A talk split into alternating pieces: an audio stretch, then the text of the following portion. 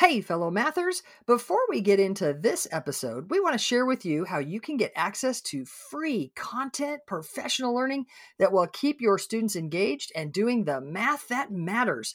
Get ready to go to this link mathisfigureoutable.com slash challenge. That's right. Registration is open for the free Math is Figureoutable challenge that's starting May 15th and runs to the 17th at 7 p.m. Central we're going to have three nights jam packed with learning and routines that you can take straight to your classroom.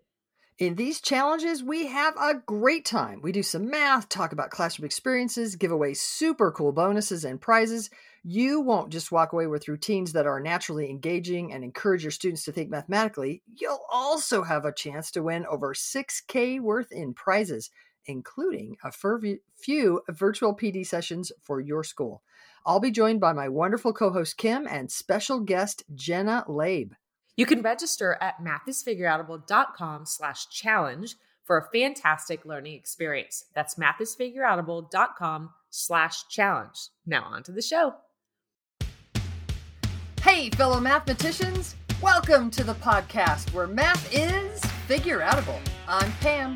And I'm Kim and you found a place where math is not about memorizing or mimicking, waiting to be told or shown what to do, but it's about making sense of problems, noticing patterns, and reasoning using mathematical relationships. We can mentor mathematicians as we co create meaning together. Not only are algorithms not particularly helpful in teaching mathematics, but rotely repeating steps actually keep students from being the mathematicians they can be. Okay, so in this episode, we're going to answer a question you got on Facebook from Diana. And she said, I just want to say I have thoroughly enjoyed your podcast and free learning challenge. So exciting, right? You've opened my eyes to how math could and should be taught to our students. I'd love to hear a podcast of how you'd structure your math block now if you were in a K 12 setting.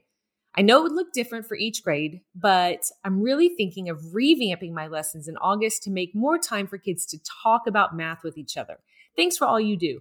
I teach fifth and sixth grade math students, and you're really so inspiring. What a great message. Awesome. So thanks, Diana. Appreciate that. Um, it's a little later than August when we're answering this, but uh, we did get to it as soon as we could. So, fabulous question. What mm-hmm. does it look like? And uh, Kim, you know, we've just gotten a message from um, a couple of people, but specifically Tad Watanabe asked about why we only do computation or we yeah. sort of talk about computation a lot. And that's kind of been pinging. And then this thing from Diana, and we were like, maybe we should talk about the fact that we don't do just computation, but yes. we do other things and what it would look like. So, one of the things that we've mentioned briefly before in the podcast is that we do take what we call a two third, one third approach, or sometimes yep. maybe a four fifths, one fifth, or a three fourths, one fourth approach. Um, so, Kim, tell us a little bit about that. Yeah. So when I am thinking about my math classroom, I definitely have some things that my school or my principal or my district requires of me, right? I have a scope and sequence sometimes, sometimes not. And so I tried to think about what is really important to me as far as splitting up my time to do what was required of me, but also that I could do some of the things that I know is really important for students. And so I really consider the two third, one third was the two thirds is kind of what I have to do, but but also can be really good stuff. And the one third in the way the that you that do I, it. In the way Sorry. that you do it. But the yeah. one third is the playtime for me. Is the time that like I throw in the things that I know are super great for kids and things that I love to do with kids and and that was kind of a way that i sorted out how in my mind i made sense of that time. And sometimes the one third is separated from the two thirds like two different times of the of the day because i was elementary. And sometimes they back up together. But anyway I, that's how i split my math time. So let's kind of separate that out a little bit because i think okay. you mean a little bit more of content yes. and a little bit less of the way you do stuff. Okay. So you're not saying you do cruddy teaching during the two thirds oh, time. I hope not. and you do and you do the fun stuff during the one third. That's not no. what you mean. No, yeah. no, no. So so the the standards that might have been um, the the scope and sequence that my district handed me and said, right now during this part of the year, you're supposed to be teaching fractions. And so it, if it was a fraction time of the year, then in that two thirds time, then I'm working on fractions. And in the one third time, I might be doing a whole host of other things, but but I really kept pace with the scope and sequence during the two thirds and filled in other things I knew my kids needed during that one third. Yeah, excellent. Okay, so some of the things that could belong in the two thirds time mm, things, some of the instructional methods that could belong in the two thirds time while you're doing the content that your scope and sequence is kind of demanding. The way that you attack that uh, content could be things like uh, what we call rich tasks, or mm-hmm. sometimes we call them investigations, or mm-hmm. sometimes they're open middle tasks, or um, low floor, high ceiling tasks. So lots of different names. We actually kind of have particular way, ways that we like to do rich tasks. So it's not just mm-hmm. kind of whatever anybody thinks about what a rich task is. And we've talked about that in a couple of other episodes. Maybe we'll put that that uh, those episode numbers in the um, show notes. So rich tasks are definitely happening in that two thirds time. But also, we think about if we're doing that rich task in this time to get at that main content that's sort of in the scope and sequence, what do we need to have percolating? What, what kind of things mm-hmm. need to be bubbling up for students? And so then we think about what kind of instructional routine could we do to help bring up those ideas right to help, help those things happen and that that often is a problem string sometimes it's a different instructional routine but often it's a problem string. We think about what are what, what needs to be happening, percolating, bur- bubbling up for kids to make the rich tasks successful, not what kids do already need to have cemented and and for sure like it's all like cinched. No, just what what needs to be kind of happening, bubbling, percolating, um, spouting off, like sort of pinging around the room. Yeah. Um, so we might do a problem string to get that happening. Then we do the rich task. And as we come out of that rich task with the math congress, we we do sort of solidify some things but really in a rich task we envision that kids are are, are struggling they're uh, productively they're grappling they're in disequilibrium they're they're they're clarifying they're making sense of things so as we come out of that rich task we're just going to admit that lots of good things were happening but we mm-hmm. might not have cinched several of those right. things right we may have cinched something in the congress um, but chances are not really. Like we we might mm-hmm. have brought some things uh, into more clarity, but we still need to like cinch some things more. And so we might do that following that that rich task with that Congress with um, a problem string to cinch something, sure. or or with another uh, instructional routine. Most often it's a problem string, but there are some other instructional routines out there that could help us kind of cinch some things. And we sort of see that kind of as a flow that happens in that two thirds time. Would you agree? Mm-hmm. Did I miss anything? Yeah. Yeah, absolutely. Yep. Yes, I missed things. oh no, I, said, I thought I said, you said I, I, I asked both questions in a row. you said both, and I was like, yeah, absolutely. Did I leave you. anything out? Did I miss anything? Those are two different. no, no. So the two thirds time, I think what you described is exactly what it looked like for me. It, that that's the the richness of really digging into the content that we're talking about right now and letting kids grapple. It's it's kind of messy sometimes, and then and then having really good conversations. Yeah, excellent. So then, what happens in the one third time? Tell us about some yeah. of the things that are kind of in this other track. So the one third time, you know, I was thinking about like what are some of my favorite things to do during that time, and some of it again is you know it's may maybe not fun but necessary, and some of it is still a little bit of playtime. So in the one third time would have been when I pulled small groups to work on things. Um, I, you know, I've mentioned to you before that I was a firm believer in having kids look back at their work, whether they you know did really well on something or whether there were some things that they needed to to be clearer about in their in their notation or something that I looked at it and there wasn't really a lot of evidence of them making sense of something. So almost, you know, it wasn't a huge paper pencil assignment giver, but almost everything that I handed a kid, they came back and and you know, handed back to them and they analyzed it and then they came back to me and that takes some time. So, you know, small groups, kids looking back at their work, I might pose a would you rather. We might do some test formatted practice, right? Because what I taught in test formatted test, practice. Kim. Yeah, I, I taught in test testing grades, and so I wasn't going to let the the types of questions or the the fact that it was worded in a way that maybe I hadn't had them see before. So you know, there's a little or, bit or the that. fact that they had to bubble because they didn't yes. bubble for you oh, for homework.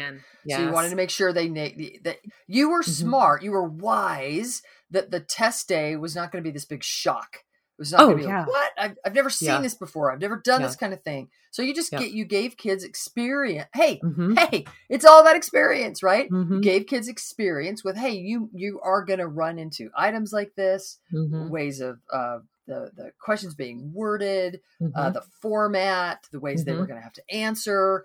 Mhm. All of that made sense. What do I do when I don't have a lot of space on my paper? Yeah, That's that's it. Yeah.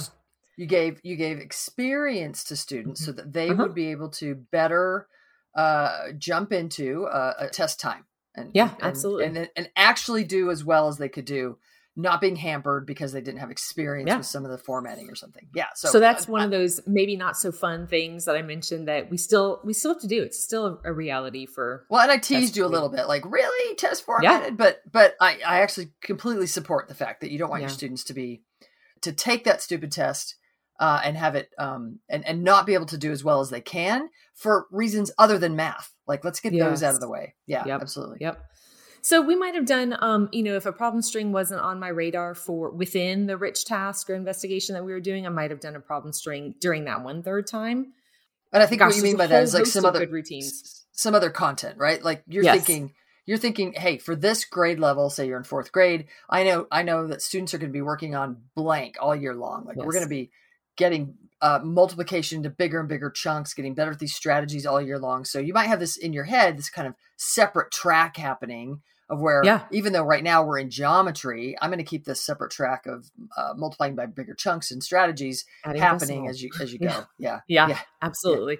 Yep. So I just I just listed a couple of my favorite. Which one doesn't belong? Open middle. Uh, guess my number. Of course, as close as it gets. Relational thinking. Um, you know the the small group pre and post like getting kids. You know if, if we're about to do some fraction work, just kind of getting into kids' heads a little bit about what what do you already know, so that I'm not just repeating things. I'm not I'm not um tackling things that I know my kids already know and wasting time. So Mm, a whole mhm. host of things in that one third time could be happening. And they change. Nice. They change regularly. Yeah. And I think this could be true at any grade level that we could kind of have this idea of what are these major things that I know need to happen uh, in my in my subject, my grade level, but aren't maybe in the unit that we're in, but I want to keep that track going. Mhm. Um, yeah, for I'm, I'm gonna give a, an example. A thing that I might do all through high school might be some work towards factoring quadratics, Mhm. where we just deal with, hey, if I give you these two numbers, what could uh, what pair of factors would multiply to this product, but would also sum to this sum?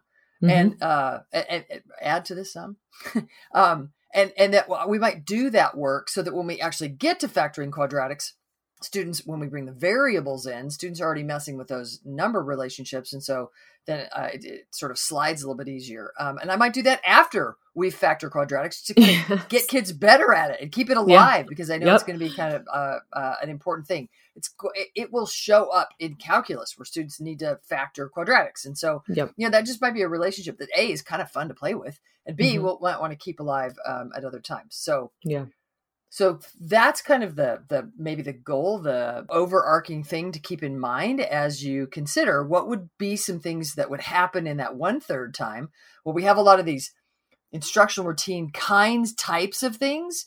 So you could choose from, like you said, um, uh, and maybe I won't repeat them, or maybe I will repeat them. Problem strings, problem talks, games. Which one doesn't belong? Open middle. Uh, would you rather? As close as it gets. Relational thinking. Guess my number. Like all of those kinds of things Mhm. but then you say to yourself what do i what's the content to do in Yes. those ah yes. these are the major big ideas big concepts big trip up things that I, I know we need to start at the beginning of the year and carry through Yep. all through the year um, to keep building and getting students better at Which which is such a in my opinion a better way of spiraling some ideas that we know we have to give kids experience with instead of just um buying a, a pre-made spiral sheet that they like Mm. have one question on geometry and one question on fractions and one question on addition I- I- you know those those kinds of things where the idea is to give kids experience with lots of different things repeatedly i just think Mhm. these are much um a much better instructional routine Well, and let me dive into that just a little bit because there's some really good programs out there that I think brought that to the forefront for many Yes. of us. Um, Yep. I'll give uh, CPM credit for really helping me think about the fact. Uh, in fact, also, um, oh golly, what's that? Uh, Saxon. I mean, uh, which I don't really recommend a whole lot, but they Yep. they brought to the forefront for many of us this idea of whoa, if we kind of spiral this practice, that that could be helpful. Yep. However, the way that Saxon did it, because of the way they taught the original, I'm kind of being a little negative here, but I'm going to. the way that they sort of taught the initial stuff was so based on rote memory, and that if you could just mimic what the teacher was doing, that what ended up happening was if students were in that mimicking compliant mode, that I'll just compliantly mimic what you want, then that spiraled review spiral practice over over time Right. worked really well for that particular student but for Yep. anybody who who doesn't learn well that way it was horrible because Mhm. every time that spiral practice came back around they're like oh can't do it again Yep. like, Yep. and it didn't there was nothing to help them have better access to it now i'm actually going to say i just said it that it was okay for the kid that was compliant and um and was willing to kind of just you know mimic and, and memorize but in reality it, it's not okay for that kid because it gives you this false sense that what you're eh, okay define okay you're you're getting answers and so you're getting grades but you're not mathematizing so Yeah. eh, yeah it, it really isn't good for any learner however the idea of keeping uh, of building small or starting small and building throughout the entire year so that uh, we keep coming back to these major things we learned that from those uh, folks Yeah. and, and and we definitely want to apply it we just think there's a better way to do it which is through those instructional routines that we just mentioned Sure. Yep. Hey Kim, I'm wondering that if what might be good as as we've been talking, especially as you were talking, I was thinking, oh, I want to give an example here. Oh, I want to Okay. give an example there. But I'm aware that we're sort of up against kind of our timeline that we usually have for podcasts. What would you think if we did that in the next podcast episode? Oh, that'd be we give great. some we give some examples. Uh, maybe we'll choose, you know, like uh, major grades kind of along the span K twelve. Okay. We'll give you some examples of what it could look like. G- be great. game? Yeah. Let's All do it. Fabulous. Cool. So, y'all, at this time of the year, we want to let you know that there are some things happening that don't happen all that often. Y'all, if you're interested to learn more in depth what this could look like on the ground help for teaching figure outable math, well, check out our online workshops because registration has just opened. If I may, I'll tell you just a little bit about it. We've got Building Addition for Young Learners. That's for pre K through second grade teachers, where we really dive into that young learning. What does it take to help students develop counting into counting strategies, into uh, additive reasoning? So, if you teach young students, our Building Addition for Young Learners is fabulous. If you teach older students, building powerful multiplication for grades three and up really helps you develop the major models and strategies for multiplication and also looking back how do you develop multiplication with young learners? But then we go clear into what does it look like to really multiplicatively reason in the high school. Uh, building powerful division does the same thing for division for grades three and up. Building powerful proportional reasoning middle grades teachers you really want to be looking at how can we help develop reasoning not just solving proportions answer getting.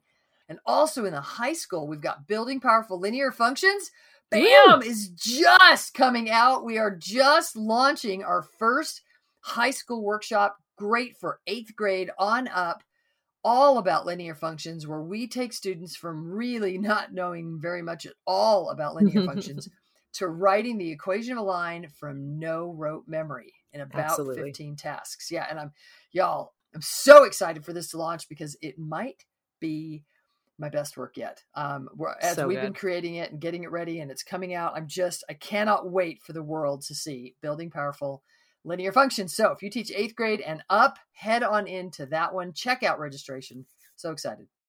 And you know what? There's so many great workshops, and registration only opens three times a year. And this is one of those times. It's just in time for the school year to start for many of us. So you'll want to check out mathisfigureoutable.com slash workshops, or we'll have the link in the show notes for information and to register.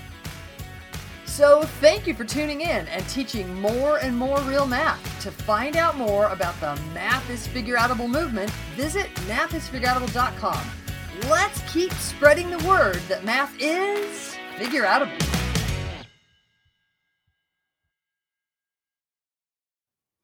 Thank you for listening and making math more figure outable.